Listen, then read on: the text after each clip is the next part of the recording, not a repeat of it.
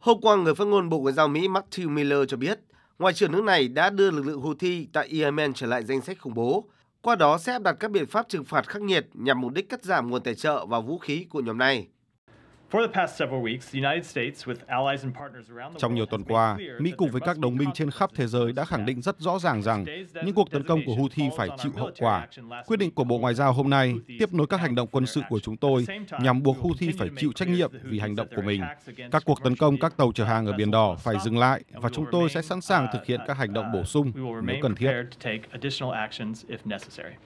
Quyết định của Bộ Ngoại giao Mỹ chính thức có hiệu lực vào ngày 16 tháng 2 tới. Trong khoảng thời gian này, chính quyền Mỹ sẽ đưa ra một số biện pháp để giảm thiểu tác động đối với người dân Yemen, vốn sống dựa vào nhập khẩu thực phẩm và viện trợ nhân đạo.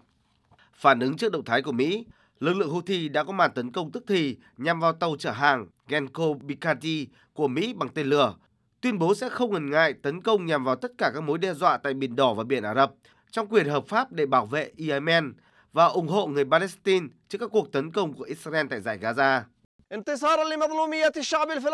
Để ủng hộ người anh em Palestine và đối phó với hành động gây hấn của Mỹ, Anh nhằm vào Yemen, lực lượng chúng tôi vừa thực hiện một chiến dịch có mục tiêu chống lại tàu Genco Picardie của Mỹ ở Vịnh Aden bằng một số tên lửa hải quân phù hợp. Cuộc tấn công trực tiếp và chính xác. Chúng tôi sẽ không ngần ngại tấn công các mối đe dọa ở Biển Đỏ và Biển Ả Rập.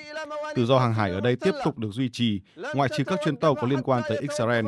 Các cuộc tấn công sẽ không dừng lại cho đến khi các cuộc bao vây tại giải Gaza được gỡ bỏ. Cùng ngày, Ngoại trưởng Iran Hossein Amir Abdullahian tuyên bố rằng các lực lượng kháng chiến trong khu vực sẽ tiếp tục các cuộc tấn công tại Trung Đông cho đến khi Israel ngừng các cuộc tấn công tại Gaza. Quân đội Mỹ đã xác nhận cuộc tấn công mới nhất của lực lượng Houthi, song khẳng định không gây ra bất kỳ thiệt hại nào cho tàu hàng thuộc sở hữu của Mỹ, đồng thời cùng với Anh mở một cuộc tấn công đáp trả mới nhằm vào 14 tên lửa của Houthi được nạp trên các bệ phóng để chuẩn bị các cuộc tấn công từ nhiều tỉnh thành của Yemen. Theo Bộ Tư lệnh Trung tâm Mỹ, cuộc tấn công Houthi mang tính tự vệ và nó sẽ làm giảm khả năng của Houthi trong các cuộc tấn công liều lĩnh.